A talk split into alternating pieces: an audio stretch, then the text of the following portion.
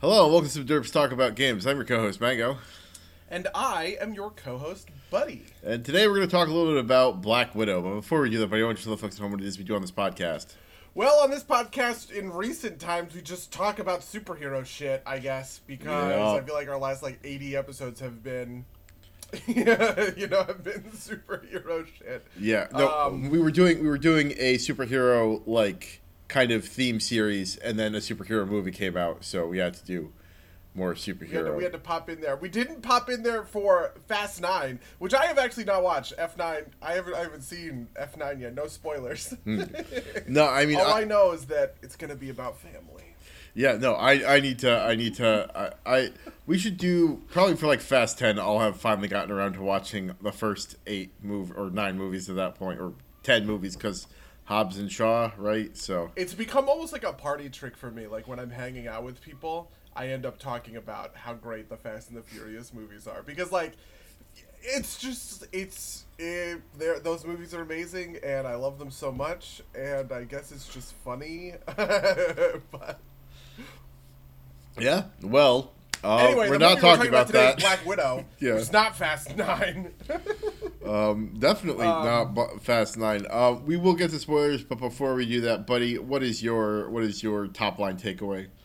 I was surprised how much I enjoyed Black Widow. Um, I think the ending sucks, but otherwise everything else is pretty good. Um, and I was more or less on board for uh, for the festivities, so to speak.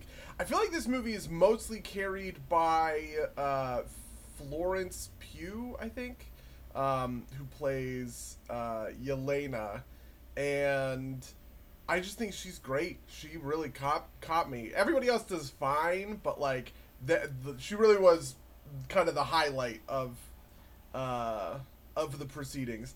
You know, I I don't think it's very good. It probably doesn't rank as highly as some of the other ones, even though I I, I like it. You know, um, it's maybe a B minus C plus sort of. Uh, I don't know. Where's my Marvel list? Maybe, this is actually a good thought. I can. Yeah, uh, oh yeah, we can live update the list now. Now that we have uh, uh, Yeah, that, hold that- on. Now, I- now I need to like search through to find my Marvel notes because I don't remember where I saved that like little notepad, um, or whatever. But like, yeah, I'm sure that I'll, I'll find a good spot for it in uh, in the. Oh, here we go. Here's here's the rankings. Uh, but but but man, it's below some of this stuff. Uh, it's above some of this stuff. Okay, I I think it's just above Ant Man and the Wasp and just below Thor Ragnarok for me. That's kind of where it like falls in. To be uh, to be fair, I have a lot of stuff below that, so this is in the top half of my Marvel movies. I'm not going to read off the whole list, um, but uh, just to give you a sense of sort of where you know where this has slotted in among the greater Marvel Cinematic Universe stuff. All right. Well, I know I, I'm generally better uh, like these movies more than you do, but I thought this is the first movie I ever watched, or the first Marvel movie I watched that like Cape shit really kind of resonated in my head. Um, it was I found it to be uh, kind of like very mediocre, but in that kind of like, in kind of like the truest sense of that, it's like it was fine. I will never watch it again. I don't care. There were a couple of things that I thought were bad, but like, it's not like the whole movie was that way. Um, it was fine. I think a lot of it rides on the fact that I just don't care because you know, uh, spoilers for Endgame, Black Widow's dead, so Yep. um, I just couldn't care, um, and I didn't think that this was did anything particularly interesting. Uh, was there anything else uh, kind of top line? Oh, um, the other part of this that I thought was interesting. This is not strictly about the movie, but it's like the first blockbuster out of COVID. Theater I went to was packed, um, uh, including you know actually. a couple whispering next to me and a small child to my other side, um, climbing over the seats. So you know, um, which was not to business as usual. yeah, I mean, it was not a thing that normally happened, when, you know, before that, right? Like, so I, I felt like this is like everybody's like, okay, if I'm gonna, I'm gonna finally go out and see a movie, I'm gonna see this one, right? Because it is a blockbuster type movie. Um, I also went on a Saturday, which I normally don't do. Usually, usually I see it on on the Thursday, but we had Raid, so I did that instead, which was a much better use of my time. Um, which I'm sure we'll talk about in you know an hour. Oh, yeah, Um, but uh, yeah, I you know, it's fine if you wanted a movie to see coming out of COVID. I think you could do worse. Um, but I will probably never Maybe I'll watch this movie Fast. again. I, I'll have to see F nine this week and say whether or not F nine or Black Widow is a better recommendation coming out of COVID. I am insanely hyped for F nine. Like probably way more hyped than like I don't know. Maybe I haven't been this hyped for a movie since Aquaman. Like, um, because there's a lot to F nine that is uh, that is hype worthy. Um, but uh, but on the topic of hype, so does this? You know, how do you feel about like the MCU project? Right. You know, it's been a year. We watched WandaVision. More or less skipped Falcon and the Winter Soldier. Are you watching Loki, for instance? I will when it's finished, and I will go and watch uh, Falcon and the Winter Soldier at some Okay. point.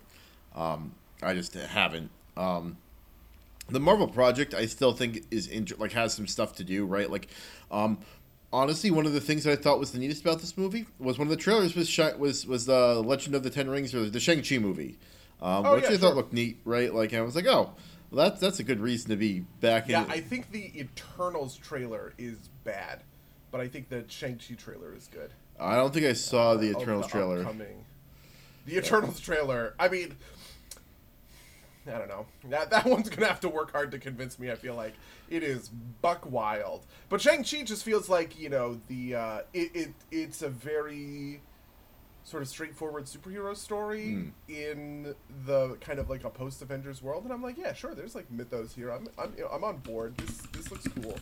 Um, so I definitely had that feeling. Yeah, no, um, Black Widow. Interestingly, I care a little bit about like I feel like my my passion for the Marvel Cinematic Universe is on the back burner. It has waned quite a bit, but Black Widow was was a neat kind of entry into the thing. They they they dodged a lot of things that I thought that they were gonna fuck up. I guess is is a big thing. Like, um, you know, if this was a movie that was set during. Uh, kind of any other time, I think I might have been frustrated, um, but it ended up being okay. Um, I, I, I actually went to, to check this because I was curious. Um, uh, so uh, I, I guess they're rewriting who Shang Chi's father is with, with you know understandable reason. You know the the original Shang Chi was the son of Fu Manchu, who I think is technically public domain. Um, Yeah. because like he's like a, a long like he's a very old yellow peril villain.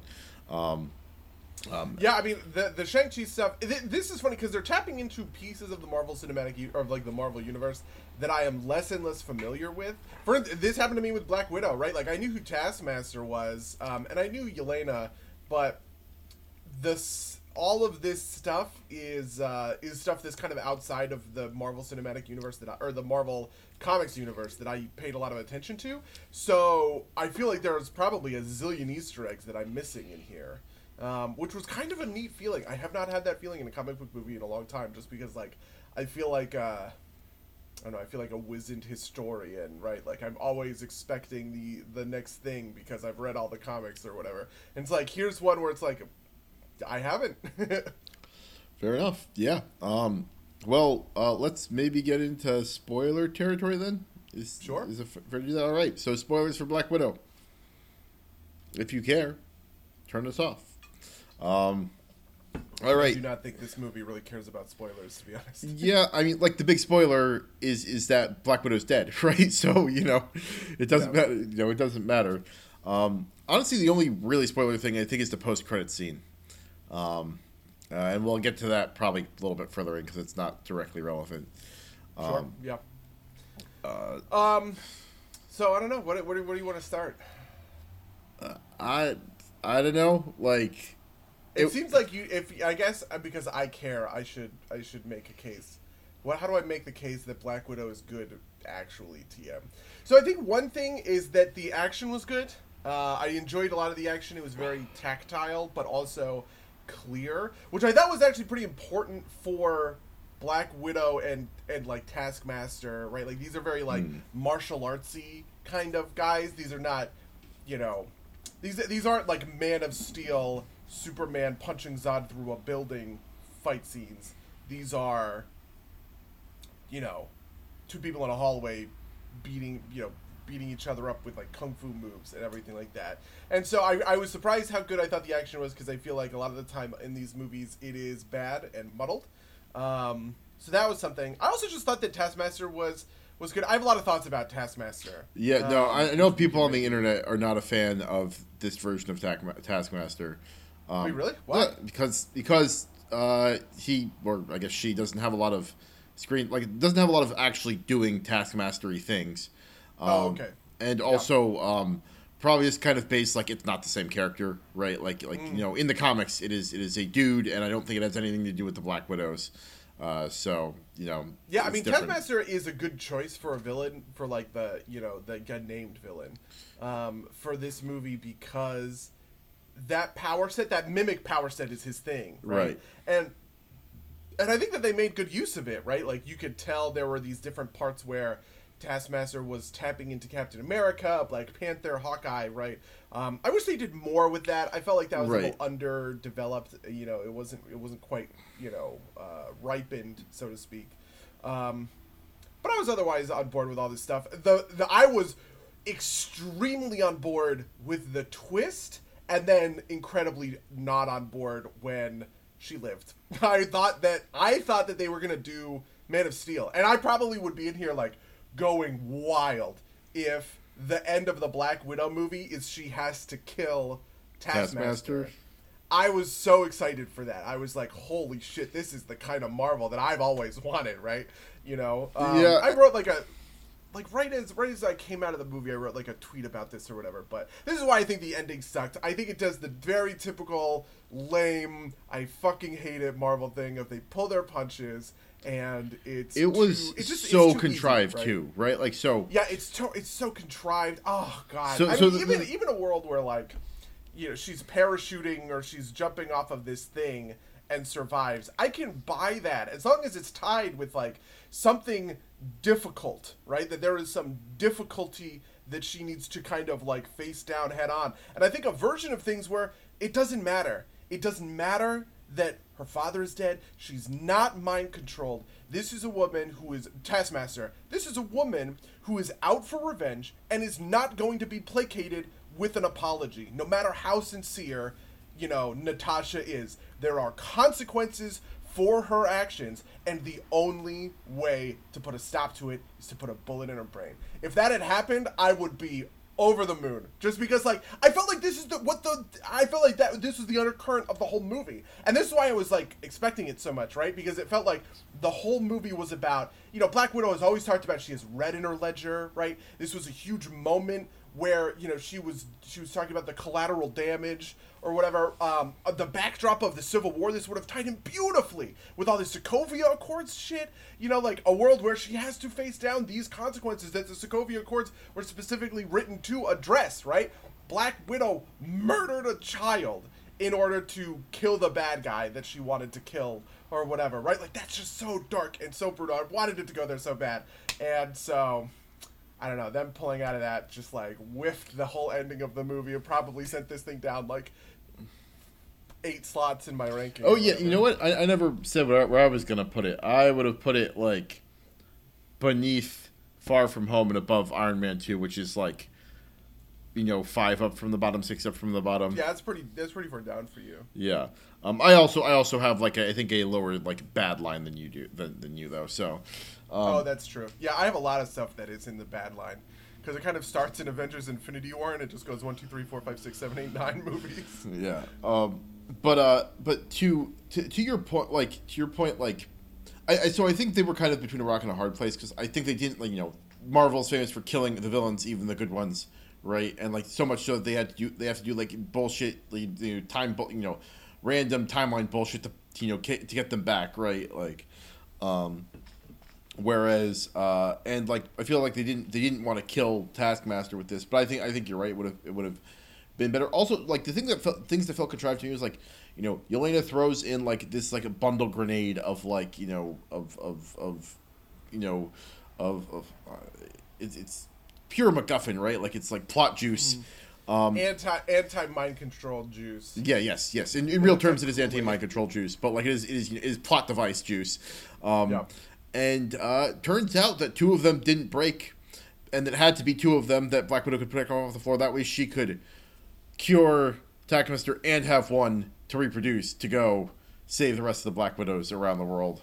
right? Which Yep. is like also like such like a like a a it's a it's how do I want to put this? It is like such an empty attempt at stakes racing, right? It's a thing that's like supposed to make it like there. You know, we're supposed to believe in the span of like 15 seconds. It feels like that this is a real threat that we have to care about, and then also doesn't matter at all, right? Like because Yeah, this had the this had the effect of me, uh, uh, the same effect of, as Game of Thrones series finale for me, which is that like I was sort of on board with some of this shaky stuff because I thought I because I thought the story was going into this cool place of Black Widow needs to, you know, there's no super heroic way to end this conflict. She has to execute someone who really doesn't deserve it, right? You know, and I and I was so excited for that moment that I kind of just overlooked all of this, all of, all of this other stuff.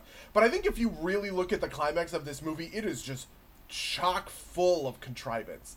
Um, in the sense that almost none of this stuff is set up, right?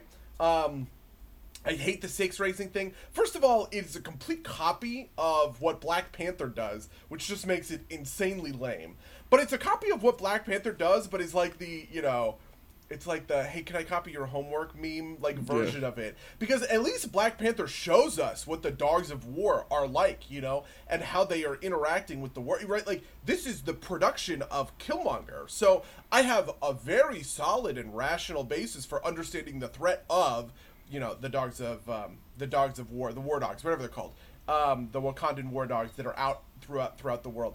I just really didn't get that sense from the widows themselves. Like there was this one very early scene with like Yelena, but like otherwise everything was completely unrelated to the widows, and the widows didn't show up until like the very end, basically, right?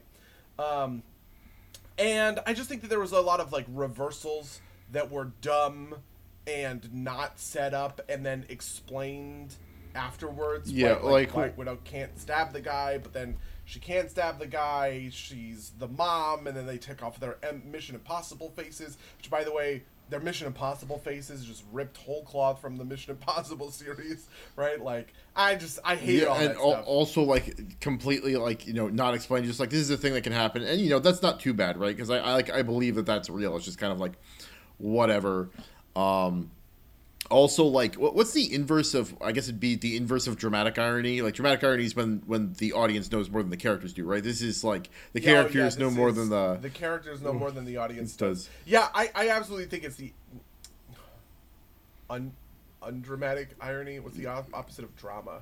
Yeah. the opposite of irony. I don't know. Oh man, uh, yeah, no, it's uh, it's it was, I don't know, it, and like I, I felt like almost like like I thought Melina was an interesting character, but she doesn't have a ton of time, and I thought that um, Red Guardian was kind of wasted. Um, like some of the family stuff was neat-ish, but like I don't know. D- like David Harbour was fun because he was definitely hamming it up and being like you know with a bad fake Russian accent. Like you know, it's impossible not to like just like laugh at the absurdity of a man who has Karl Marx tattooed on his fucking hands. oh my Like- god! I thought I was noticed that, and I was like, Mango's gonna laugh. I actually kind of thought that you would like Red Guardian. That seems Oh. like a, the prime kind of character that you would. Enjoy. so I enjoyed it as like a level uh, like at a level of fun, but like it's kind of like the Bathos thing, right? Like he's Sure. fun, but he's like a com- he's comic relief, right? And he's like like comic relief in a lot of like you know I thought that whole fucking like helicopter scene was was so stupid, right? Like it was like like wh- why did they like fly around the tower with the helicopter and then come back and pick up the red guardian it's just so that it has like a dramatic flyaway moment right like there are a lot Yeah, I thought this movie was a little too big for its britches in a way. I feel like it should it was it was sort of playing to the to the cheap seats when it could have had a smaller, you know, less dramatic, right? Like you can just do a prison break. You don't have to do this avalanche thing or Right. whatever. And also, she says originally I need a jet and then he gives her the helicopter and I, the whole time I was thinking how the fuck was she gonna do this with, a jet? yeah like, That's a good point. I mean? How would the jet have been better, better suited for this? Like, are you kidding? Um, so I kind of, uh, yeah, I kind of disliked all that stuff. Uh, I mean, I on one end it was carried by Yelena for me because I liked Yelena so much, and I thought she was really, like, I was really keyed into whatever, just whatever Florence Pugh was doing. She was just. I like. I want to say she was hamming it up, but I actually don't think she was hamming it up. I think she was kind of under hamming it in a way, um, and uh, and kind of ran circles around. It felt like everybody else in the cast. Everybody else did basically fine. Um, I was also a little disappointed in Red Guardian. Um, he got one moment that I liked, which is where he sang "American Pie," which Yes. is like the good thing. It's this is the perfect thing, right? It's how you undercut the bathos by giving a moment of real sincerity, right? Um, but then that itself became a moment of weird bathos because there's a line in the song where he says this will be the day that i die and then a, a, an explosion goes off a bunch of guys show up or whatever and i was just like man that moment was really cool until you, you sort of fucked it up right Yeah, I mean, it was also I think Um, pre-undercut by like the open, like the the the where it establishes that that's a song that she likes, right? Like Yeah. it's like that is like over the top. It's like they are driving away and there's the American flag and they drive past a football field and American Pie is playing, right? It's like Jesus fucking Christ, I get it, right? Like, like this is this is so over the top. Um, Yeah, I also don't think that he got the moment that he really needed. I, I, I was expecting him to get a moment of real heroism um, to sort of complete this arc of. Th- this is the typical thing you do with like these kind of blowhard characters, right? They are constantly telling stories about the good old days, their war stories, right? But then when the shit hits the fan, they actually, well, either they, they fail because it's that's the that's the kind of purpose of the arc or they deliver right and do the heroic thing right and so he's talking about like fighting captain america or whatever else right but as soon as he goes to face off against taskmaster and like 1v1 taskmaster the camera just cuts away Yeah. you know and he doesn't really do anything action oriented throughout the whole rest of Like, he doesn't really throughout the whole do rest of the anything, right? Like, Yeah. like he, he's mostly there to be like you know like the um like the dumb dad trope, like entirely, Mm-hmm. right? Like you know, or like like they come out of like you know the you know they, they do the the the audience reveal that like it's that that uh Natasha and and uh, Melina have switched places, and like you know he starts talking to an earpiece he doesn't have, right? Like it's it's what I just there's like nothing, right? It's just like. yeah it felt like there was plenty of room to just add a, a little bit more to make that work you know like you could just have it be that um, Dreykov has replaced him and there's a new red guardsman who has the old shield or whatever and, and he's there and he's in his shitty and he's fat but he beats up the new guy. That's it. You know you add maybe three minutes of screen time for this little subplot that makes his character end in a, in a spot that's not dumb and kind of lame right? Where uh, he just uh, I don't know. He tells jokes on the crashing spaceship that's flying Yeah. over Russia. Right, and what was what was the other the, the other thing? And this this was pointed out to me by by somebody on YouTube. I for- forget exactly who, but it's like they make a joke about like the fact that the widows get hysterectomies, which I was which is like kind of like ghoulish. Oh my almost. god! Yeah, they turn it into a whole bit. Yeah. this like extended sequence, and this is like the core of the drama for Black Widow's char- excuse me character in Avengers: Age of Ultron, right? Which I mean, that's the top. Of, that's still the top of my of my Marvel movies list. Um, I don't know. I hated that. I mean, I, I thought it tied I it tied in well with the rest of the Marvel mythos overall. Right. Um, I liked that we kind of have resolved what the mission in Budapest that she and Clint talk about, right? Like Right. this this backstory mission. Well, this is her, you know, killing Dreykov, um, killing his daughter, right? Like the kind of this is the red in her ledger um, that that gets referenced in that movie and also Civil War. Um, but I also hated that. I also hated this thing about the hysterectomies because that's like the basis of the drama. For I don't know, I don't know. I'm mad about that. Yeah, it's it's played for for cheap kind of like you know men don't like hearing about like women bodily function laughs, which Yeah. yeah, um, I don't know who. So is this this uh, I couldn't remember this like the the supplier character. Um, is he has he been around before? I don't know. I don't think so. Okay, he will, will probably be around later. Like, like part of this too is me cynically watching this movie and being like, oh, there's a bunch of widows. That's probably going to be a Disney Plus series or something, right? Um, or at least it feels like it to me. And like he feels like he could be a recurring character in that or something. Um, I feel that his name is Mason. really? Is the is this character? and I don't see him in anything Uh, else. oh, the- the actor? it up right now. Yeah, yeah, yeah. Yeah, the actor is not is not in. Uh, Yeah. yeah. I mean, uh, I thought he was fine. I like their I like their banter a bit, though. I honestly thought that uh, Scarlett Johansson, like Natasha herself, was ultimately pretty dull. Like, I just wasn't very engaged with um, with what she was like doing. Most of most of my viewing pleasure was Yelena.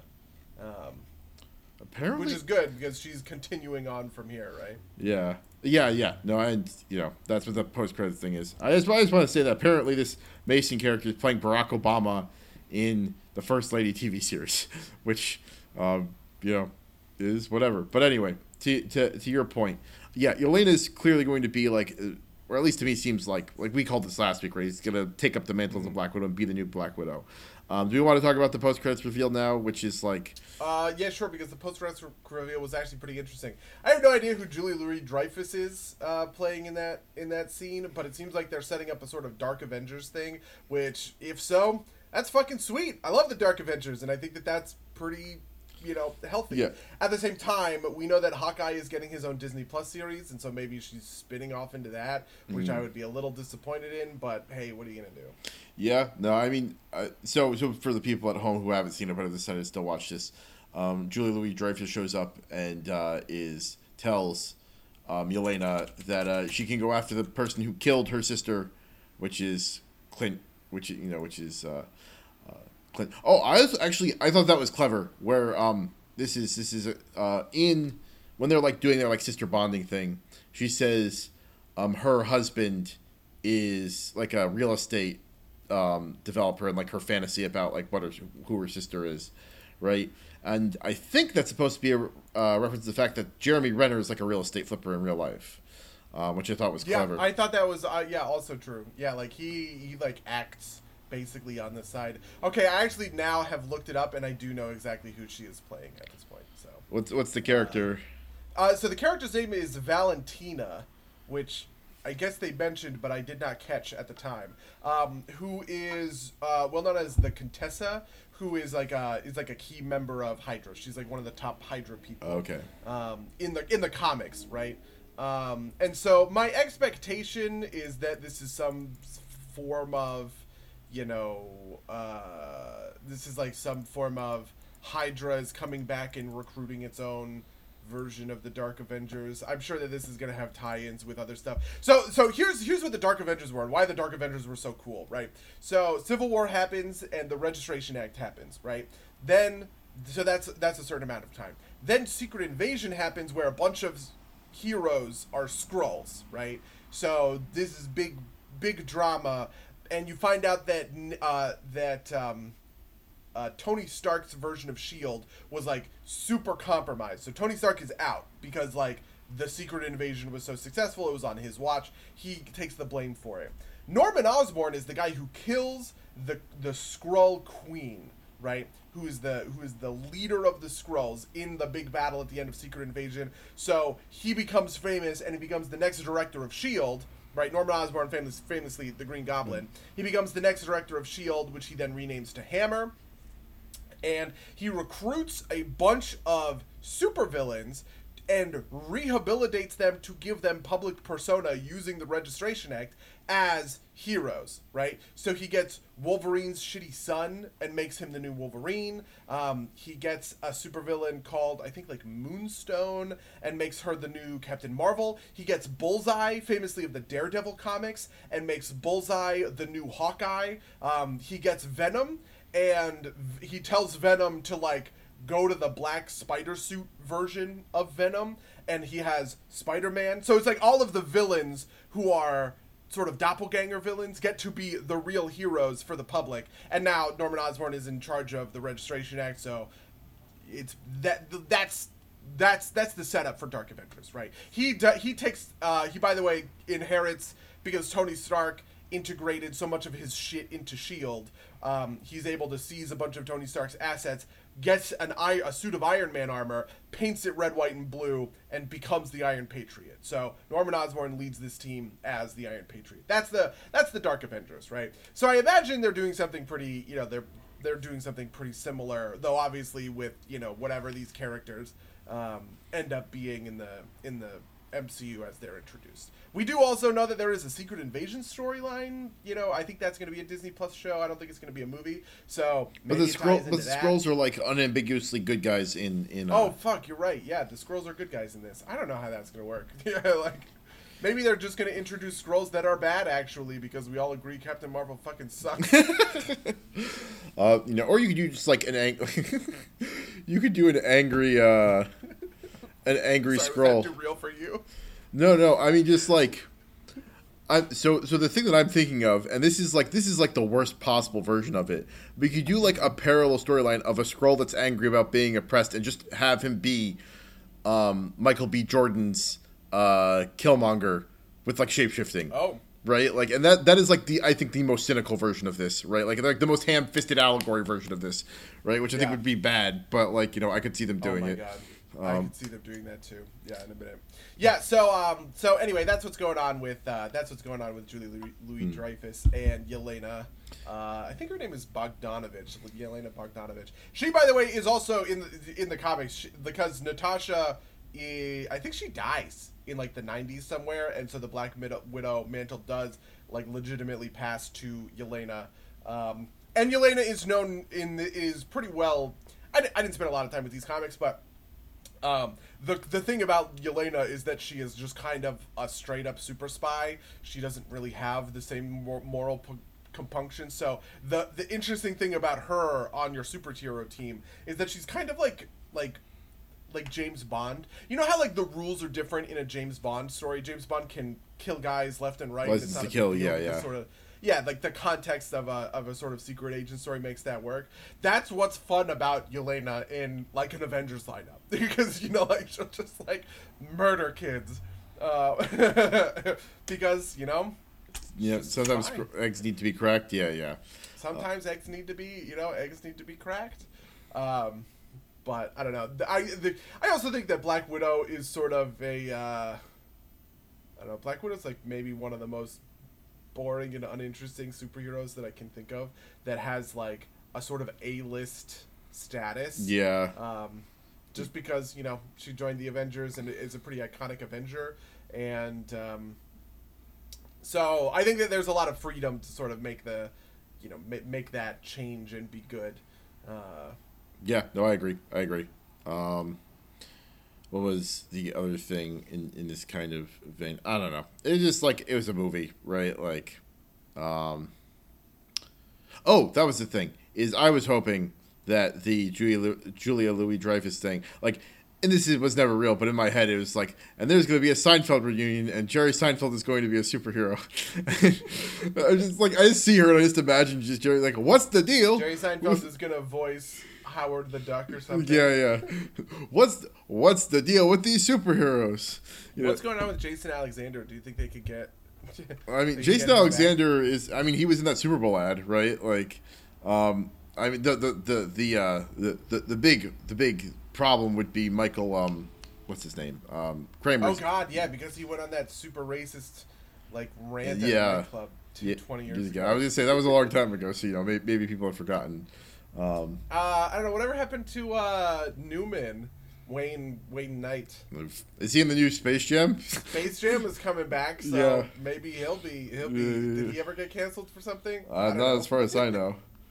Um, uh, man. Uh, but no, just One more thing that I did want to one more thing that I did want to mention um, about Black Widow that was part of what I what I liked about it was that it felt like what I had been asking for when it came to Civil War, right? Um, in terms of sort of the consequences of Civil War bearing out for these other superhero movies. Uh, we talked about this a bit with Ant Man and the Wasp, how like Ant Man and the Wasp tr- like legitimately delivers on that. And I also thought that it legitimately delivered here, which I was very happy about, right? It creates a real context for Natasha to be on the run, to not have access to the rest of her, you know, superhero friends, right? Um, to not be able to just call in Thor or Iron Man or whoever, right, to like come deal with the Red Room floating above, you know, floating above Russia. Um, it was pretty clear why she wasn't pulling in, you know, Hawkeye, even though they're very clearly like best friends and everything like that. So that's my that's my uh I guess mindset when it comes to this stuff, which was another reason why I liked it quite a lot. I, re- I legitimately thought that they were going to be doing some weird. I just thought they were going to put this somewhere else in the canon. I thought maybe it was going to be a full prequel, like before, like maybe it was going to mm. tell the story of her joining Shield, for instance. Um, I thought maybe it would be during the uh, the blip. I hate calling it that. It's so stupid. It's so fucking dumb. I thought it might be during um, during the blip in between Infinity War and mm. Endgame, kind of before she died.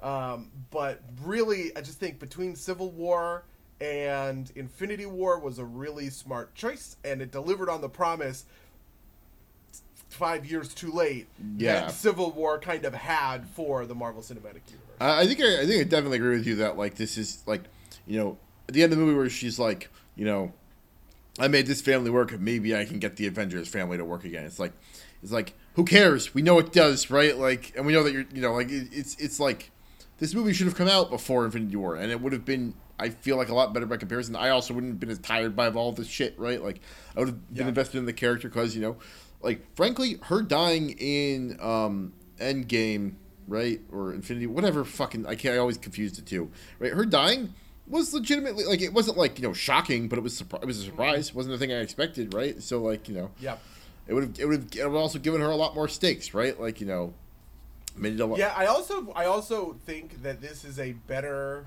sort of um, you know a better showing of like the female Marvel's heroes stuff than Captain Marvel was. We talked about this a bit yeah. on Captain Marvel episode. How like the I'm just a girl thing was like cringy as fuck. Well, this is also uh, you know a female led movie where the two top action stars are both women, right? Where uh, the main four guy like like good guys are you know are women there's sort of uh, i guess you could say that there's some subtext about this like oh Dreykov is controlling women but really i don't actually think that holds up right I don't really think this movie has a thematic point, mostly because it just like abandoned. Yeah, no, I mean the thing where of consequences, right?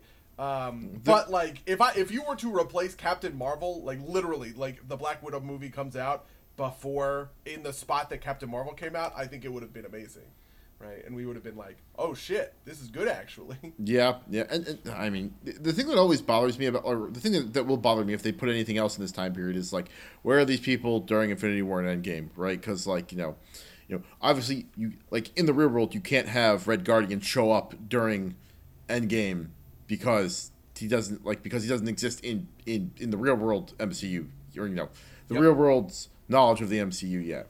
Um, uh, but like in universe, it doesn't like it doesn't make sense, right? Like it doesn't, it, you know.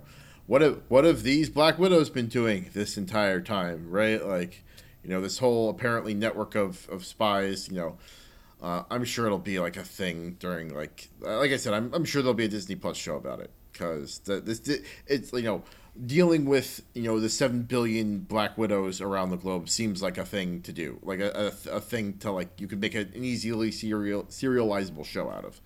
Um, yeah, I also hate. I think I think we have kind of reached a point where I'm sort of past, in a certain way, my. Uh, my suspension of disbelief a little bit when it comes to this stuff. For instance, you now have Shield, right? Global organization, super trained secret agents, right? Then you have the Red Room stuff, which is its own version of Shield with its own super soldiers. Then you also have its specific division of super spies, the Widows, that there are a gazillion of, right? Then you have the War Dogs in Wakanda. You have um, the uh, like the gods of Asgard. It's just like the more crowded the universe becomes, I feel like the the less I'm willing to sort of like buy into this stuff, right? It used to be that like shield agents were kind of the only version of this, but now we have all of these other versions of this that have kind of come out since, and it just makes everything like less special. I feel like. Um, and it was really unnecessary. Like, you really don't have to sell me on the global threat of this guy with more than his room of Black Widows. Yeah. I, mean, I think that they should have done more with that room of Black Widows. I would have appreciated it if the room of Black Widows had something in the same way that Killmonger's dad had that kind of helped me understand what they were capable of, right? Um, but I don't know. Yeah, no, I I I agree one hundred and ten percent. Right, like, um, there's just like, I don't know. Also, like for a movie that re- runs two hours and fifteen minutes, right? Like, uh, there's so much that's like like that's kind of elided, right? Like she makes a comment about how she doesn't think that um Ross can get her in like Sweden or whatever she is, or like Norway, right? But like presumably the Red Room is flying over Russia, and like she's like Ross will be here. I'm like they're gonna drive the the the American military is going to drive up in Russia to a crashed vehicle, right? Like it's like really Technically speaking, technically speaking, Ross is the Secretary General of the UN, I think. So it's a United Nations. right, but like if any. So yes, right, like that justifies Russia. It doesn't justify Norway, right? Like, or doesn't justify Yeah, like. I mean, I also had I also had some frustrations with that stuff in general. Like, I I, I just was expecting something else besides.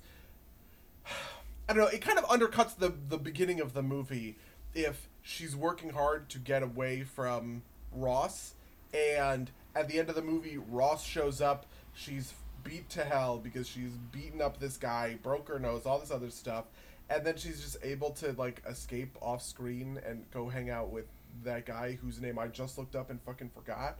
Like, holy shit. I don't know. I was I was expecting there to be something there where like Ross was going to like pull up or whatever. He's gonna be like, "You're under arrest," and she was gonna be like, "I think you have bigger problems." And then he's gonna be like, "Grr, you're right," and he's gonna tell his guys to fan out and do this other stuff. And she's gonna be like, "Ha ha ha, slink away." Yeah, I mean, yeah, like something like that would have at least like you know it would have been bad, but at least would have been like better than this, right? Like, you know, Yeah. or you know, like do something. And you could have done something clever with it, right? She takes the face thing, she puts the face thing on, and she looks like so. She, she looks like not Natasha, so they don't think she's Natasha. And then she takes the face thing off when she whatever. Who ca- you know, like you can make a million versions of this Yeah. that are like actually fine, besides just. Oh, here's the big helicopter shot of all of the SUVs pulling up.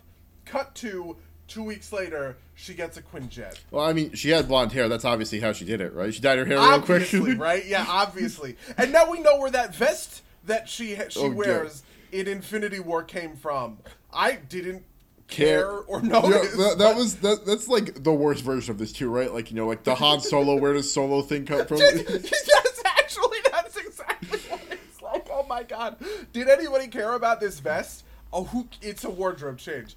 Every single one of these superheroes changes their entire costume between fucking movies. I legitimately did Yeah. not notice the vest. No, and like I was like, oh, it's a vest, right? And like I was like, w- and when she hands it over, I was like, wait, that was probably a costume change that I didn't remember that they're trying to explain now, right? That was exactly it. And then I saw her in the blonde wig that she had in Avengers Endgame, and I was like, oh, I remember that vest now.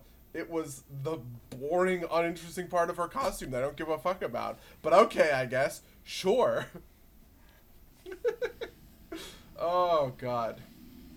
I really wanted to like this movie more. That's really my final thing. And they should have just had the balls. If they had the balls to kill Taskmaster, we would be in a different, you know, in a different spot. And the thing is, man, like, I feel like if I'm Kevin Feige or whatever, I would be foaming at the mouth to do the next snap in Man of Steel in a way that would get all of these like film Twitter people to say it's good for superheroes to murder. Actually, like you know what I mean? Like, Yeah, I think uh, that would be that would be so satisfying. uh, again, I think we're in like it's in between a rock and a hard place, right? Because like it's you know I could see a version of this where coming out like where if that happens and we come out it's like well, it's it's it's um it's kind of flaccid because you know she's already dead, right? Like you know she doesn't have to live with those consequences because like the you know she like that's what should have happened. She should have done that, and that should have happened. Like we said, like switch out Captain Marvel with this movie, right? So that those are the like that's her moment of redemption going into Endgame is fucking Yeah. her dying, right? Like Yep. you know that would have been good. Fucking Kevin Feige, hire us. Hi- hire us. Hire, hire me, Kevin Feige, to rewrite your, you know, to rewrite your fucking movies or whatever. Just Anyway, like- just like- more to, Rearrange. to say about this. One. Yeah, re- hire us to rearrange storyboards so that like you're. I mean, to be honest, I feel bad about doing this, right? Like, I, I had this conversation with somebody recently where, um, you know, we were we were talking about it was WoW stuff. We were talking about like WoW lore and oh, the burning of Teldrassil was a really shitty plot point, and here's how I would have done it or whatever. And and, and that's that's always a fun exercise, right? But somebody said this thing that kind of rubs me the wrong way, where so uh, like my pitch for this was I was like they should have just swapped the two events, right? Imagine a world where, you know, the the the battle of Lordaeron happens first. The Alliance attacks the Undercity, and the Undercity gets destroyed. And in retaliation, Sylvanas goes and burns this this fucking tree, right? You now have a situation where you can kind of have both sides have a legitimate point. The the the Horde can go, well, they started it, and the Alliance can go, she took it too far, right? You kind of have like a baseline thing. But because she burns the tree first, and then the Battle of Lordaeron happens, it's pretty clear that there's like that's a bad one side is the bad guy the other side is the good guy. There's really no Right. justification for it or anything along those sorts of lines right? And and somebody said in response to this like that's such a great change. What you're like why didn't they do this? They should have done this. I can't believe they didn't do this. Something along those lines. And it's like you know like I, I I understand, and it's fun to speculate about this stuff. But at the end of the day, there's just so many moving pieces, Right. Right. That I think it's really unfair to sort of like hold that against, right? Like to hold. That oh yeah, yeah. No, right? I, I'm Something not being serious about- when I say Kevin no, sure, sure, sure. Yeah, I, I, I don't know. I guess I'm just relitigating this argument on Yeah. my podcast because I can, or Yeah, whatever. sure. Right? But like something, something we talk about in like RP, um, like uh, like tabletop games, right? Is that they are perfect in your head, but the act of transmuting that into a real session, right, always fucks with it, Right. And it always comes out imperfect. I think that's true for everything, right? Like I think that's true for games, movies, TV shows, right? Unless you're Better Call Saul, it's not going to be perfectly realized, probably. Um, so I guess I don't want to rewrite Black Widow too much, but I just really wish she fucking killed Das- Taskmaster. I think that would have been sweet. Um, Anyway. I think it's actually a good transition. Um, because I was so I have managed to be mostly unspoiled about I guess the end of the raid. Um, Sure. um, but uh, I heard people bitching about like essentially, uh, fucking Sylvanas jobbing in uh, not Sylvanas, Tyrande jobbing in uh in in in the cinematic for nine point one, the opening cinematic. Oh my god. Oh man, this makes me mad. I really like this Tyrande stuff, and so people being pissy about it pisses me off. Um, Uh, so, so why, why don't Uh, you say your because so uh, actually I, I've said this before on the podcast I think, but like my general point is like the the fundamental problem with World of Warcraft is that the cinematics are all have to be like two minutes long, especially if they're not like an expansion cinematic, and so everything has to happen really fast, and also you can't resolve anything because the players have to resolve everything, right? The one time we had you know fucking uh, Thrall kill uh, Garrosh in the cutscene, everybody fucking hated it, right? Like, um, and so it's like, well, you know, your resolution is going to happen in like a, a bad machinima of like forty people jumping around, fucking, you know, uh, an, an end cinematic somewhere, right? Like, or not even an end cinematic, like you know, an, an end monologue of a character model in a raid, right? Like, so, Yep. and that's the way Yep, it. I, get, I get this one. People, you know, people legitimately are like, I just wish she had killed her. You know, like, why couldn't they have killed her or whatever? And I think that would suck. That would be really anticlimactic, right? Like, we've been building up to this boss fight, this raid with Sylvanas for so long, that a version of things where Tyrande just kills her now in a cutscene would be the worst, obviously. Um, but my thing about the Tyrande is a little more complicated than that. I feel like a lot of people are I don't want to say misreading the the stuff with Tyrande, but um, I don't know. I don't even know where to start when it, when it comes to this. So okay, the the Night Warrior stuff with Tyrande is good. Actually, that's my that's my TM. you That's know? your hot take? That's my that's my hot take, and this is actually not all that uncommon a hot take. I feel WoW gets a ton of shit nowadays, and it has been getting shit for I a long time. I think lore wise, I think a lot of this is driven by the burning of Teldrassil being really bad and being a moment that like the players fucking hate and nothing Blizzard will ever be able to do will ever make up for it. Like something that you'll see all the time on like the WoW subreddit or like in WoW lore discords or whatever is people will say, and I can't believe that they haven't had justice for for Teldrassil. And like, first of all, you have the souls of Teldrassil were saved from Torghast, right? That did not happen for the souls of any other place, right, that has been massacred in the Warcraft lore. You know, not to mention that every other place, like, it is just not a weird thing for a city to be destroyed in the story of Warcraft, right? It happened to Theramore, it happened to Stormwind, it happened to Gnomeregan, you know, it happened to Gilneas, right? It happened a million different times to the fucking Draenei. They lost two planets in the lore or whatever, but somehow Teldrassil is this massive injustice that's just like impossible to ever right the wrong of, right? And I feel like that's the that's sort of the nexus of it, right? There's this a grievance among a, like a vocal night elf player base who will just sort of never be satisfied with the, the direction of the story, right? But part of that is what what's going on with Tyrande, right? Tyrande, and the interesting part I think of Tyrande's story is that she is at a sort of character arc crossroads where she is a foil to Sylvanas, right? Like the Sylvanas story is a woman who died defending her homeland from getting destroyed, right, by Arthas, right?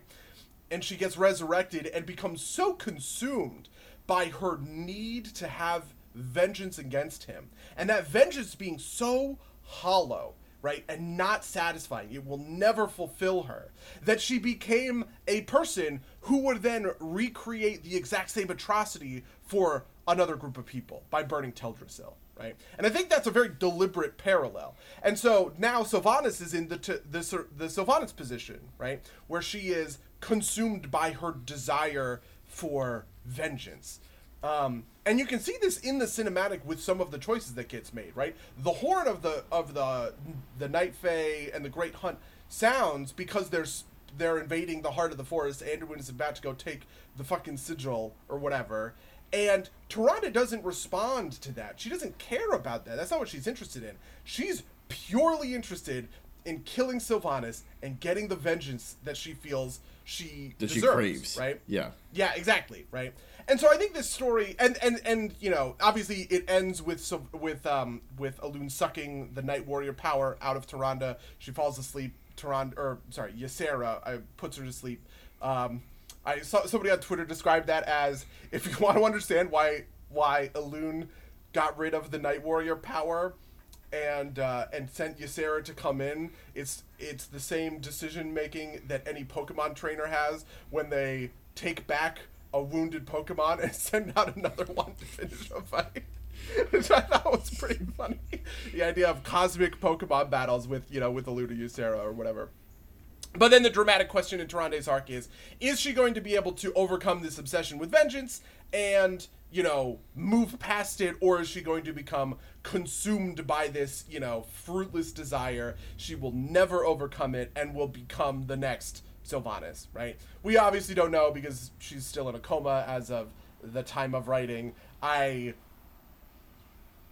with all of my heart, doubt that Tyrande is going to actually succumb to this. I'm sure that she will come out and she will be fine. Yeah. Right. And the point will be that she's good now, actually, because she's learned to let go and move beyond. Oh, know, see, I think obsession with Sylvanas. I think it's going to be worse than that. I think it's going to be like, oh, really? Sylvanas is going to be like, "Don't be like me, Tyrande," and then like redeem herself in her death, because like that's the way this this stuff happens, right? Like, um, That's fair. I mean, we also don't know what's going on with Sylvanas, right? Yeah. You know, um, I, I, won't spoil the raid or anything like that, but uh, there's also been a lot of people who are really mad at the raid cinematic, right? The raid cinematic dropped, and like, boy, wow, Twitter just in the WoW subreddit was basically like unreadable for the last couple of days. I actually quite like the cinematic, but in a way where I'm pinning my hopes on later stuff. Um, I think what's going to end up happening is 9.1 is going to have kind of the best structured WoW story I think in a long time. because what it looks like is the story resolves as part of the Covenant campaign, right? We know that the next over the next couple of weeks we're going to be doing specific missions in the Covenant campaign. Um, which will probably resolve like Tyrande stuff. It will probably resolve, you know, some of the some of the other low hanging fruit that's there. Um, and the final chapter of the Covenant campaign never went up for testing on the PTR, right? So we literally have no idea what is in there. And, the chapter is called What Lies Ahead, right? So what normally happens in a WoW patch is there's all of this story, and the story leads right up to the raid, and then the raid happens, and the final cinematic of the raid is sort of your bridge to the next piece of piece of content. But the change that it seems to be in 9.1 is that the raid happens like canonically the raid happens now. It happens before, you know, on, on the second chapter of the Covenant campaign, the third chapter, whatever, um, when you do this stuff with the Primus. Um, and I guess spoilers if you haven't done this chapter yet, mm. right? Uh, and um, and that the the bridge to the next patch will actually happen at the end of the story questing. It'll be in that what lies ahead chapter. If that is the case, I'll actually be really happy because I always I've always felt it was bad to have that stuff in raid in the first place, right?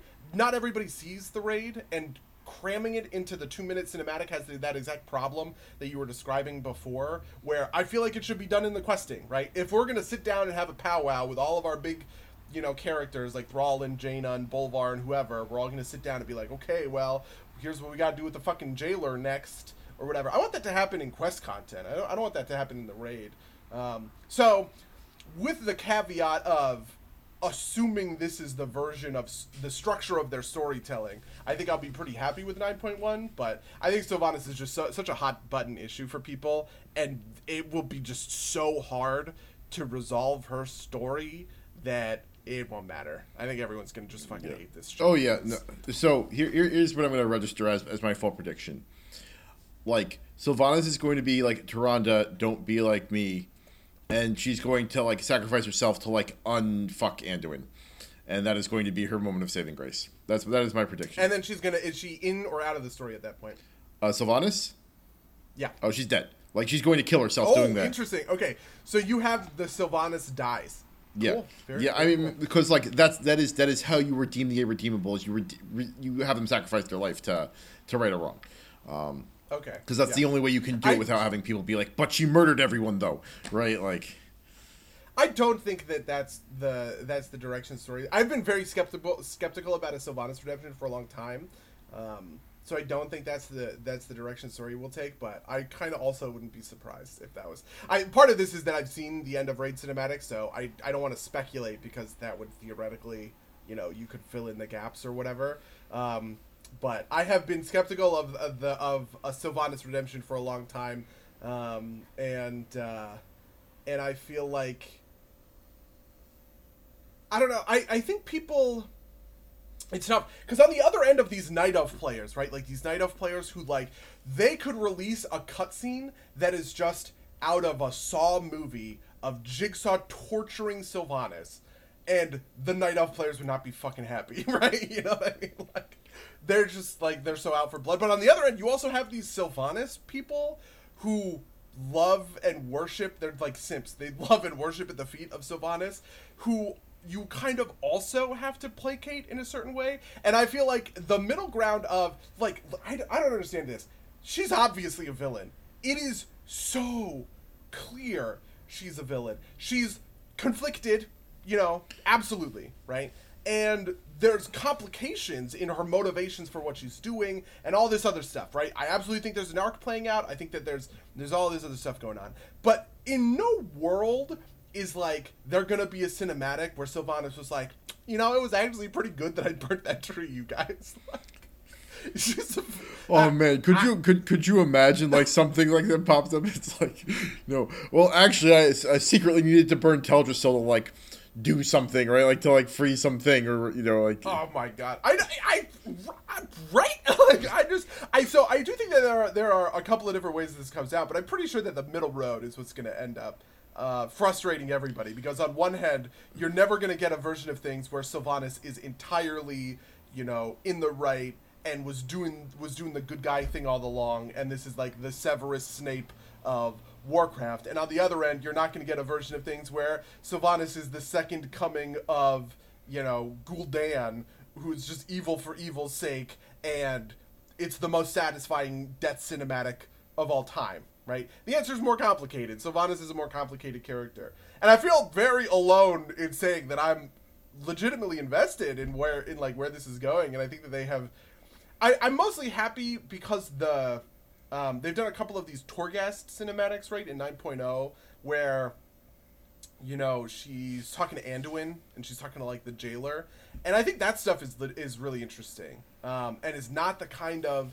you know, like that's not the kind of storytelling we typically get, um, and and I think has been I don't know, clever and interesting. I really loved her conversation with Anduin. I don't remember what that cinematic is called, but she has like a three minute conversation with Anduin where Anduin like really gets under her skin, and you can tell, you know, this is the first time she reveals her plan to somebody, and she expects it to convince him, and he's just like, dude, the jailer's fucking using you, and she's like legitimately kind of shaken by that, right? Like that. This is the introduction of doubt into into her, and then later that manifests when she does the sword thing with Anduin, where she's like, "You got to make the choice" or whatever. He's like, "Oh well, or, mm, oh, mm, you're you're a little conflicted about this. That was me. I said it, right?" I think all that stuff is really cool. So I don't know. We'll see how it ends. It could be really shitty. I'm holding out hope, which has not paid out dividends for me in Black Widow or Game of Thrones, but one of these days it'll pay off, right, Mango? One of these days, maybe. Um, so how, how, did you like the? You know, you're the big Maldraxxus guy. What did, what did you think about the the Primus thing? Uh, spoilers I loved for, all of this. I thought that was so fun. Um, I just think the Primus is great and super cool. Part of this is also, have you run any Mythic Plus dungeons? Um, I have run uh, two total. One last week and in one tor- in, in, tor- in in Tormented. Uh, like with the new affix. I think so. What is Tormented again? Tormented is the one where you kill the little mini bosses and then they spawn an orb and you get a power out of it.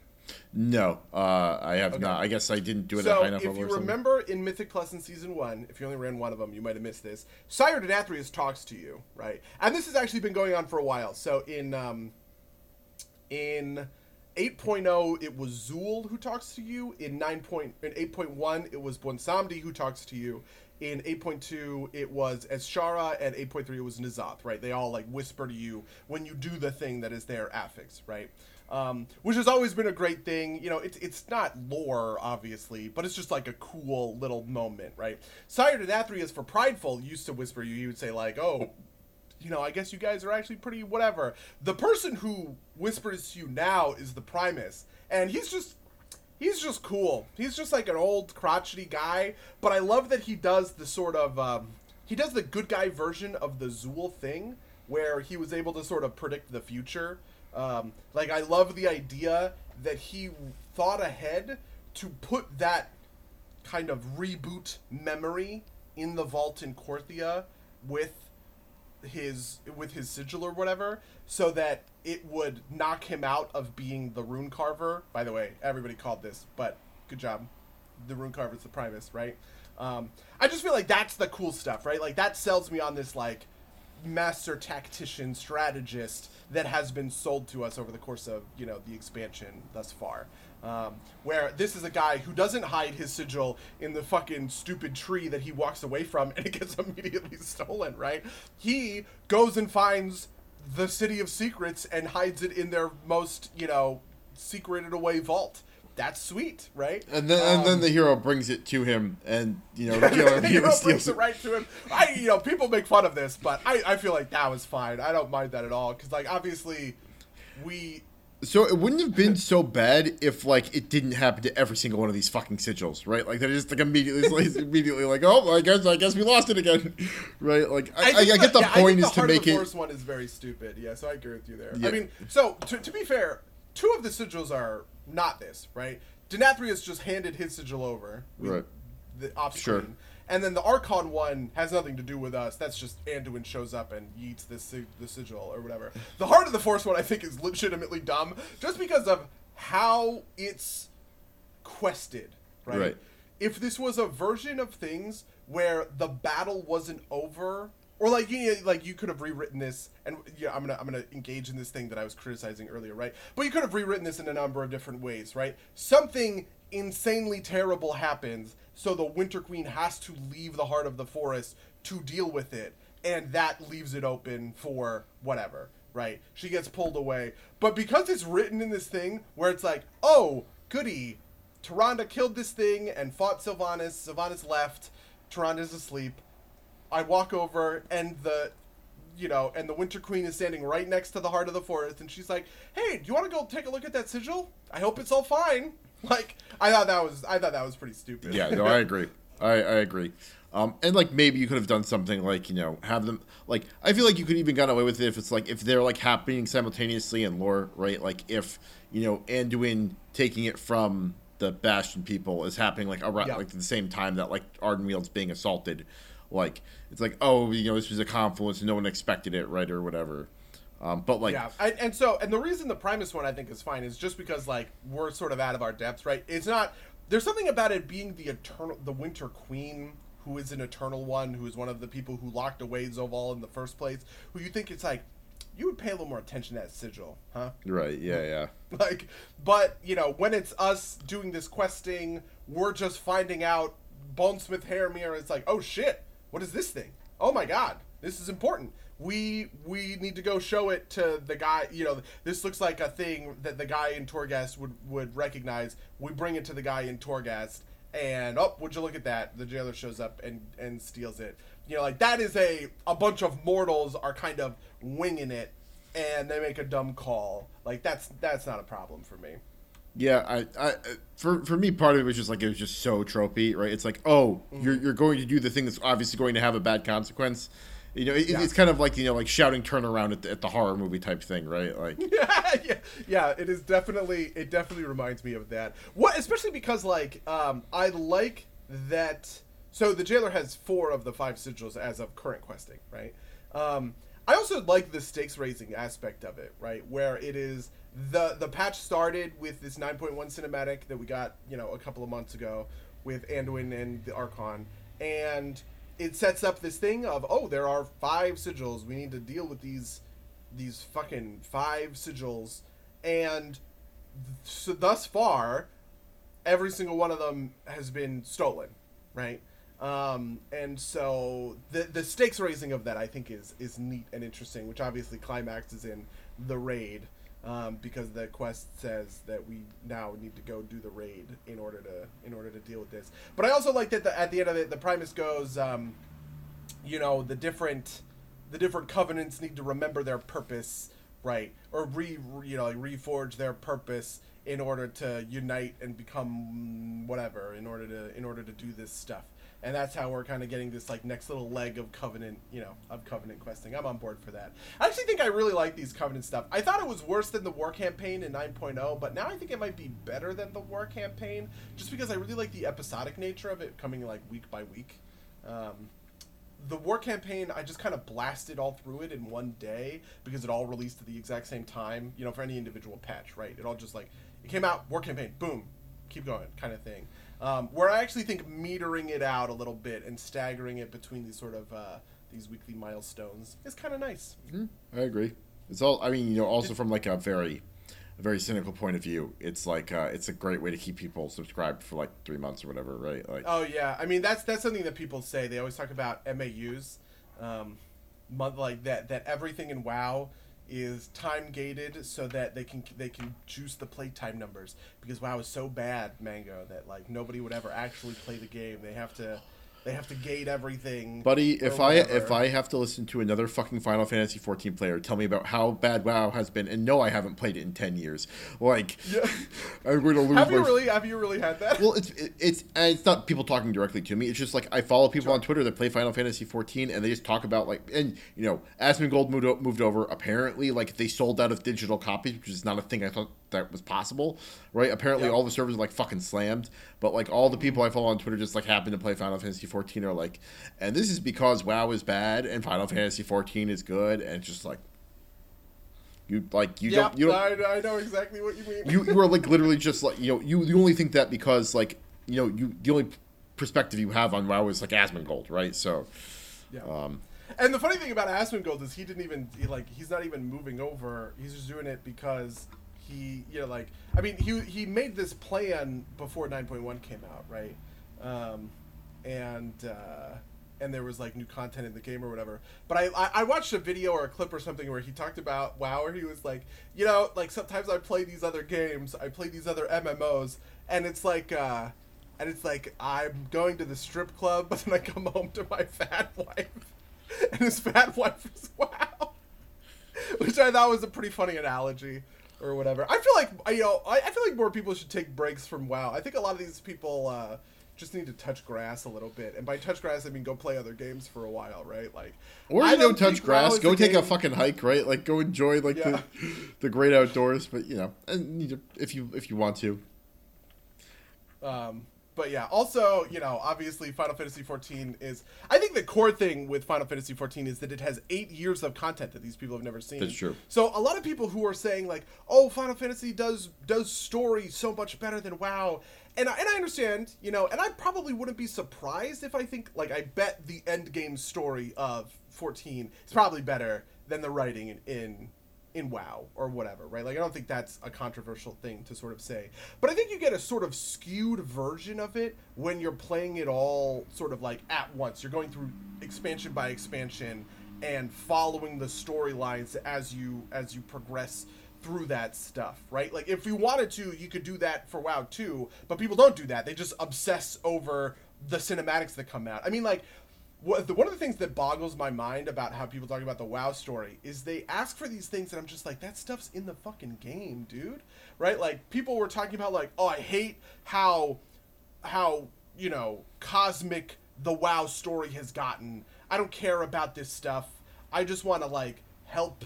You know, like I got into WoW helping people in the Barrens or whatever, right? But there's no all of this stuff is super epic. There's no grounded content, and I'm like the Night Fae have one of their major game thingies is to go tend a garden. The the Venthyr want you to go plan a party every week. You know, like what is epic about that, right? I mean, how many how many quest lines are there in in the game like right now in Shadowlands that are just like go do a very normal helping a guy in the Barrens type thing, right? That is not dealing with the jailer and Sylvanas and all this top level shit. It's easy to focus on that stuff. It's definitely the narrative spine of the game and everything like that. But to pretend like that stuff isn't there just because, I don't know, it Yeah. bothers me. yeah, and also I, I, I like I don't know this like fourteen is I, I think I would say is has like better produced story right like because like from moment one it was like you know you are the hero right like it does the kind of like you know everybody's the hero in the mmo thing which i kind of like despise is kind of like what, an, what i think an mmo should be but like Sure. is kind of like what theme park mmos are now and so like it's Yeah. you know, since it was doing that from the beginning um also like the like the first story isn't super great but it's fine and like it gets it, it quickly gets better um and there's just like more cutscenes right like i don't even think it's like a matter of it like being particularly like a better narrative. Spine it's just like they, they're willing to do like more stuff right? There's like different tiers of cutscenes but it's like you know the story's pretty compelling and you everybody's playing through the same story and there's like n- like it, felt, it, feels very much kind of like a like a Final Fantasy single player game just with like you know raids um you know and does some stuff worse Yeah. right? Like like I have eternally said that I don't find the combat nearly as compelling which is why I never stick to 14 um also PvP is like near non-existent in 14 um but you know I think the outfits are better in in uh this is something that I was like marveling over right? Like I've got a very nice graphics card and I have like you know that power turned all the way up in WoW. Um and like the water is absolutely fucking stunning um right? But I still have like three corner you know seven corners on my wheels right? Like you know it's Yeah.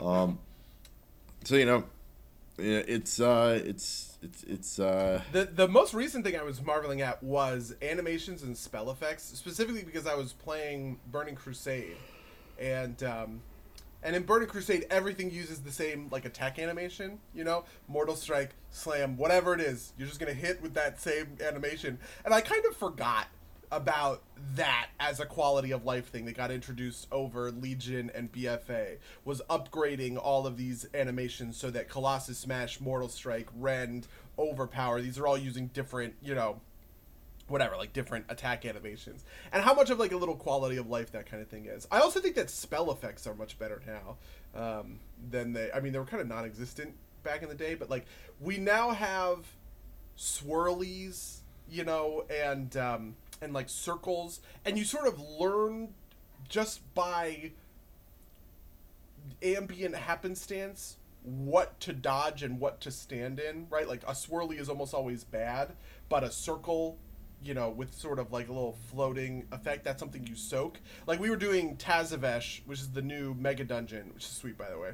Um, we were doing Tazavesh, the new mega dungeon, and in there, none of us had read any of the guides. We went in completely blind, and it was kind of nuts how much we were able to completely infer these boss fights just based on you know the the the visual shorthand of the spell effects right? Seeing a bunch of these vials go up in the air and they use that same spell effect as the vials on lady Inerva, i was like oh we should soak these right? And I, I said that on the, the very first try and he and you know i was talking with stoops right the the healer who's like why and i was like i don't know i just think we should soak these and it was true we should soak those right but the only the only indication i had for that so i think that that stuff is just like I don't know. It's cool. It's good game design.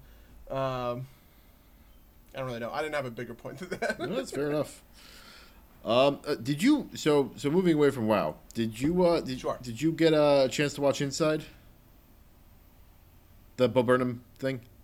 Fuck, I did not. No, All right. I've been watching Better Call Saul.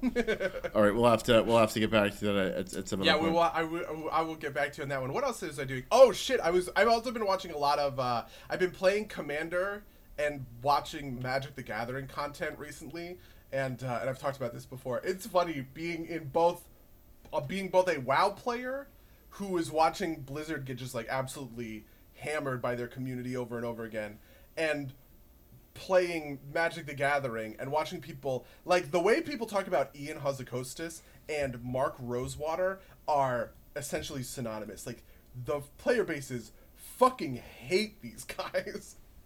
And I think it's partially because, you know, MaRo says that he doesn't play Commander, he doesn't like Commander, right? And he doesn't design for, you know, Commander outside of like the Commander sets or whatever. So I feel like a lot of EDH players are um you know, sort of burned by that, right? Like the, the it's kind of a a mutual like dis dislike and everything like that. But I've been watching a bunch of um I've been watching a lot of Magic content because the Magic set is coming out. It replaces the core set, so there's no core set 2022, um, and it is Adventures in the Forgotten Realms. Oh uh, right, yeah, I've like seen I've, I've seen like yeah, packs on like a sale. Yeah, it's like a true crossover with D and D, um, and it includes like Drizzt Do'Urden. It includes uh, a bunch of other famous people who I don't know, but I'm reliably informed are like D and D people in Forgotten Realms that I would that I would know. Um, I remember reading some of those books when I was a kid, but I like honestly they're all out of my well, brain. let me guess, like Bruenor a and. Catti-brie and like uh, Wolf Wulfgar. Is that the right one? Um, probably like that's all like like. There's like the Drizzt Do'Urden cast, I'm sure, which like they show up in everything, right? There was a whole book or Yeah. not book, a game and that then there's a bunch of other stuff. apparently. Asmodeus is in there. Uh, Tiamat is in there. Right, some of the D and D mainstays. Uh, the Hand and Eye of Vecna are both in there, and also a book, like the book of something that ties into. Oh, um, Um, somebody's. Oh, is it somebody's tome? Like, cause like th- that was one of the the the the five E supplements, I think. Um, oh yeah. Well, so some of them like Xanathar's. It's Xanathar's Guide to Everything. yeah, yeah. Xanathar is in there. Um, Volo, the monsters guy, is in there. Is Bigby? What's the? Th- I don't know if Bigby's in there. I haven't looked at like the full list. There's. Mordenkainen. Um, there's Mordenkainen. There's Tasha. Uh, there's also like you know, there's like a thou- like it's Forgotten Realms, right? Like there's like a, a, a Yeah. billion things um, that you could pull from. Um, Yeah, so uh, so that's been something I've been paying attention to, and I don't like, if I'm being entirely honest. They have they have a couple of new mechanics that I think are really shaky. One of them is a dice rolling mechanic, which everyone is really mad about because Magic supplies what are called spin down die, Right. Which are like a it's a D20, but like um, they're in order. That way you can that way you can easily uh, count life with them. They're yeah, there for counting so life. like if you take two damage, you just move two faces or whatever, and um, and people are complaining about how you know, for the for the longest time, Magic has been using spin down die, and now I have cards that want me to roll a d20, and the and normally it's like if you roll one to nine, it gives you a whatever effect. If you roll ten to nineteen, it gives you an okay effect, and if you roll a twenty, you get a really good effect, right? You can kind of crit. It, it's is how these are written, right? Like there's one that's like comes into play. Everybody sacrifices a creature. If you if you roll one to nine, um, if you roll 10 to 19 it, it comes into play. Each of your opponents sacrifice a creature. If you roll a 20 each opponent sacrifices two creature right? So it gets better essentially. And people are like oh if i if anybody rolls a spin down die you know like i'm gonna i'm gonna yell at them i'm gonna call a judge all this other sort of stuff and it's just like holy shit jesus christ I pretty I pretty much hate that. I don't think that that's. Um, I feel like this is like not a great mechanic for Magic, right? Like you, we've talked about how like yeah. Hearthstone has built itself around randomness. Like uh Magic is not. Um, yeah. So first of all, and I think the randomness in, in, in Hearthstone doesn't have this like randomly bad effect, right? Like Discover is a really good example of random, right? Sure. But Discover is very rarely going to like backfire on you. You're never going to discover a card that is going to like lose you the game, right? But like the idea that I'm playing a, a creature and it might make me sacrifice it, but I might also, you know, force my opponents to sacrifice something or whatever, right? Like that's that's I don't know. I don't like that as much. Um, I also do think that the the the roles are not a very pushed mechanic, so none of them are very good. Right, because you, know, like, can't have them I, be good, right? You can't have like a major yeah. tournament like like change like who wins based on based on like the roll of a single d20 right? Like especially just for, yeah. like part of the problem there would be is also like the, the way that the that like organized play works out is people scoop when they're they're clearly losing. If you could potentially win off a die roll nobody's gonna scoop and that's gonna like make games run long and it's gonna fuck with tournaments like terribly yeah. right? Like and that makes and that, and and that does make for cool moments right? Like i do think that there's legitimate upside here right? The play the place where it's like well unless i roll a 20 i lose right? That is a that's a moment of real drama and the 5% of the time that the person plays the creature and forces his opponent to sack the big bomb or whatever to to to last another turn. I'm sure that's a very epic moment for that player in that situation. I, I think for I think um, for a um, competitive game that that just doesn't work, right? Like like that's a, that thing work that works very well in PVE, which is like what most Dungeons and Dragons is, right? Like you know yeah. the player is supposed to win, uh, generally. Like like that that makes that makes sense and it works. But like in a PvP environment where like it's supposed to be like you know fair. Uh, like like having it run on a die roll just kind of like betrays that in a lot of ways, um, especially yeah. especially on like a one in twenty chance, right? Like, which is why it makes sense they're not very good, right? Like, and, and it's also like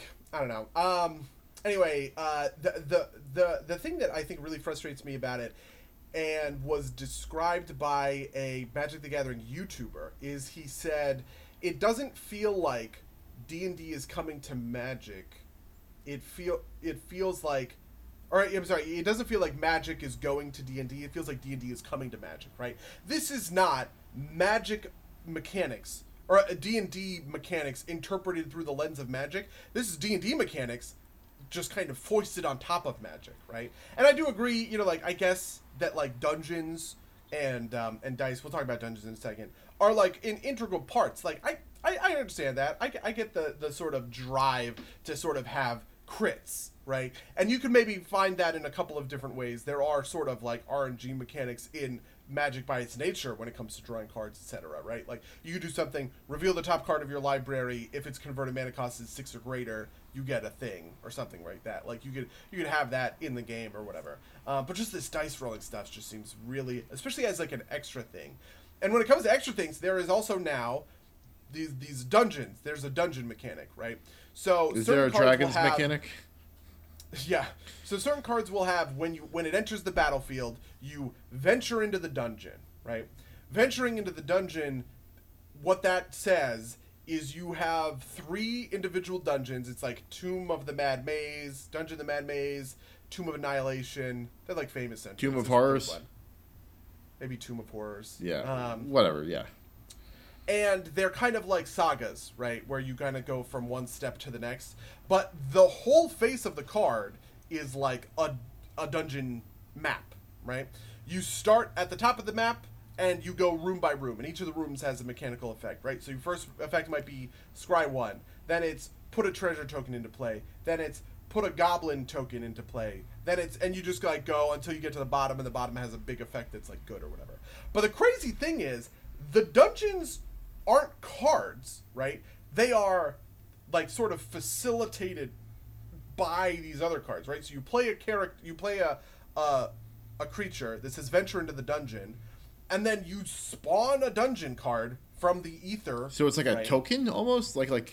Yes, it's almost like a token, and when you and and then you are in that dungeon until you complete it, right? And every time you venture from then on, you have to continue in this this individual dungeon, which. And, and, and it's not like the dungeon is an enchantment. You can't interact with it. I can't destroy my opponent's dungeon right before they're about to, to complete it, um, or anything along. You can't like oblivion ring it or anything like that. I can't O ring it. Yeah, I can't remove. There's no counters on it or anything along those sorts of lines. It technically, I think, lives in the command zone. Actually, funnily Oh, enough. Christ. Um, and and it's just like what a fucking nightmare mechanic. I that I that I hate. And if you wanted to include this, I it, it, the thing that's crazy to me is that it's so close to a saga, right? Which I think are cool mechanics. I like sagas a lot. That it's just like why isn't Dungeon of the Mad Mage, a blue saga for three and a blue that has four steps and the you know and you just progress through or whatever. And maybe you have cards that interact with it. You have a you have a bunch of these dungeons and you say they have a they have the venture into the dungeon, which is it forces your saga mechanic. You put another saga counter on it, right? So you can power through some of these dungeons really quickly or whatever. Um, Anyway, I think that mechanic fucking sucks and is the worst. And it and I and I was just like, Wizards of the Coast, what are you guys doing? Um, have you have you heard about this Worlds Beyond stuff? Do you know about this? no, what is this? Okay, do you ever hear about the Walking Dead stuff? No, wait, is Walking Dead in Magic? It's like Yeah. I I saw that Yeah, I knew so- that Godzilla was in it, but like that like Yeah, so Godzilla was the first of these, which was called Worlds Beyond, right? Which is um, like the ma- magic bringing famous shit into into the card game. But Wizards released a set of cards that were Walking Dead, like the Walking Dead characters, as magic cards that are like legal. Like you can play a game of Commander where Rick Grimes is your commander, and he has effects. He's like two white white, and he buffs humans or something like that. And it's just like, holy shit, they did it. So that happened. Everybody fucking hated it. By the way, this is like a widely reviled thing in in like the magic discourse or whatever. But they have since promised more, and it's called World Worlds Beyond. So there's now going to be a Lord of the Rings set that comes up. That's a Worlds Beyond set, and there are going to be Warhammer Fantasy Commander decks that come out in the future at some point or whatever, where theoretically Karl Franz is going to be like a commander or something like that. So Forgotten Realms is not is is not Worlds Beyond. They have they have clarified this because Wizards owns owns the IP. Part of what part of the promise of Worlds Beyond is that those things will never be reprinted, which is its own fucking crazy thing, right? Like imagine that an amazingly good card gets printed in here and they they can't reprint it. But that's a licensing thing apparently, where Wizards can't reprint Rick Grimes without going to AMC and saying, "Hey, can we reprint the Rick Grimes card?"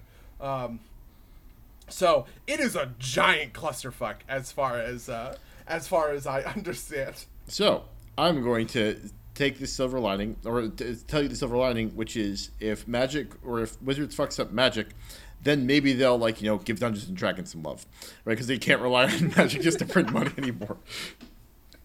Honestly, I mean, maybe it is. Woo! It is nuts. No, I do think. well, the- I would say I think the there's a one Ravnica, thing- source book for Dungeons and Dragons, which is supposed to be I think decent. Um, but yeah, There's also one for Theros, uh, like the Greek setting. Um, and I have heard that both of those, by the way, are, are like decent and very fun, like for D and D five e. But I feel like that stuff is much better supported in in five e than it is in in Magic. I don't know why. I mean, I think I think part I would be happier about this if the mechanics were better.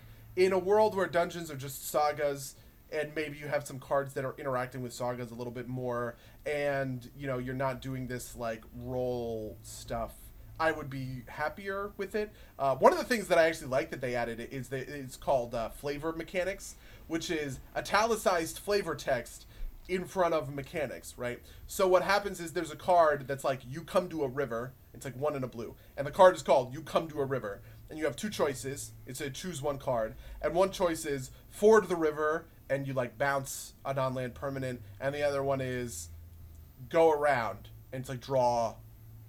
It's like scry to draw a card or something like that, right? Um, and I think that's flavorful. I think that's great. I think that's a, a, a, fantastic way to sort of realize the sort of fantasy of D and D and what it's like to play D and D in Magic: The Gathering. We already have modal cards. We have cards that say choose one. We have flavor text on those cards, and we all we have like rules mechanics, right? Like Metalcraft. Um, I don't know what a what a more recent example of this might be, like Morbid, maybe, where it's just like Magecraft is actually a good example of this, where it's like this card does a thing when you cast an instant or sorcery. It has a triggered ability, and we just kind of group all of those as Magecraft, and I can just kind of say, hey, this has Magecraft. I I, I make a one one or whatever, and we understand we they all share a trigger or whatever else. Um, I think that's cool. I think that's really flavorful. I don't think I want it in the rest of Magic, to be clear, because I feel like that creates kind of readability issues.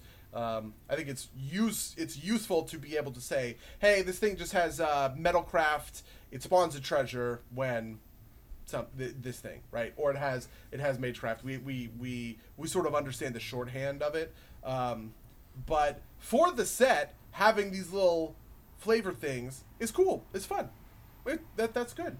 Um, so I don't know. It's it crazy like really, that this is kind of screwed fucked this up. It's crazy that it's replacing the core set too, right? Like I could see this being like a, a side block or something, right? Like or like a bonus thing. But like, is this supposed to like take the place of Core twenty twenty two?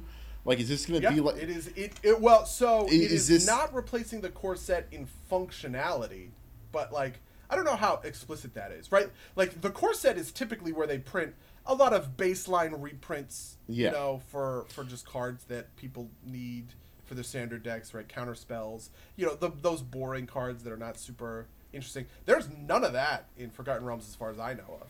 Uh, like I don't think they're reprinted counterspell, negate anything, anything kind of along those lines. But I don't, also don't know how much that's like intended. Yeah, I, Um, Uh, yeah, but that's that's my point, right? Like it's like you said, it's maybe maybe not you know counterspell's a weird one because I don't think like counterspell is too good, so they haven't reprinted it in a while, right? It's either like negate or like the specialized version, but like like you said, kind of like basic, kind of like you know like um like uh like like the basic cards in Hearthstone type stuff, right? Like they'll they'll, Yeah. they'll decide what that is going to be for the year with the core set. Um, and it's very strange to me that like that is going away in favor of like a weird Forgotten Realms set. Yep. Yeah. Well, that's Magic. Uh, that's what we've been dealing with in Magic. The Commander decks that I have been playing recently are a lot of fun and very cool. But uh, I won't go into the details here. We can maybe talk about this uh, in a couple of months when we actually get to play some Commander in person. Yeah, I have. I I have. a whole big like suitcase of Commander decks back there that I'm like super excited to, to bring on the plane. Right? Yeah, yeah. I, I need to get. I need to get back to Jersey to pick up my like, cause I like decided not to bring my Magic cards up here because I was like I was playing online. I was like, oh, that that'll be good enough, right? Like, Sure. I don't need another box. Now that I've got like my Commander deck, I'm like, I need to go get my cards so I can put the card. I can upgrade my Commander deck. Yeah, yeah, yeah. You can upgrade your deck. That's always the best part. Yeah. Um, but we're kind of at end of time. I didn't have it like I. You know, what did I do with my week? I played some Strive. Um, and you know, like like I have for the past few weeks. So, um, you have anything else you want to talk about before we get out of here? All right. uh, no. Well, in that case, if you'd like to email us and tell us what you thought about anything we talked about on this podcast, you can email us at games at gmail.com or podcast at games.com. You can follow us at twitch.tv slash games where these go live. We're on all the socials. Follow follow us, rate us, review us, subscribe, hit all hit every button that you see and you know, give us engagement. Um, uh, that's everything I have, but do you have anything else you want to promote? I have one minor thing to promote, which is that uh, have I mentioned that Grime has a release date, August second, on the cast before? I don't Grime if is coming have. out August second. I have also been producing videos for Grime, which were actually a lot of fun. Um, where I'm just sort of showing off the way. It's sort of like a champion spotlight, but for like the weapons that you can use in game. Um, so you know you can go see that at the the Akupara Games YouTube account, which I do not think is youtube.com/slash Akupara Games, but it might be. Maybe I should check that. Google probably. Akupara Um, Games and uh, yeah. it'll be there somewhere. Yeah. So. Check Buddy's Twitter feed, um, which will be linked Yeah, in the I may have retweeted somebody else posting it. you definitely retweeted the, the, the weapons video today, so you know. And your your Twitter will be in the description, so that's the best I can do for you. Three steps. Thank you. All right. Well, with that, I'm going to say uh, until next time, your listeners. Until next time, loyal listeners.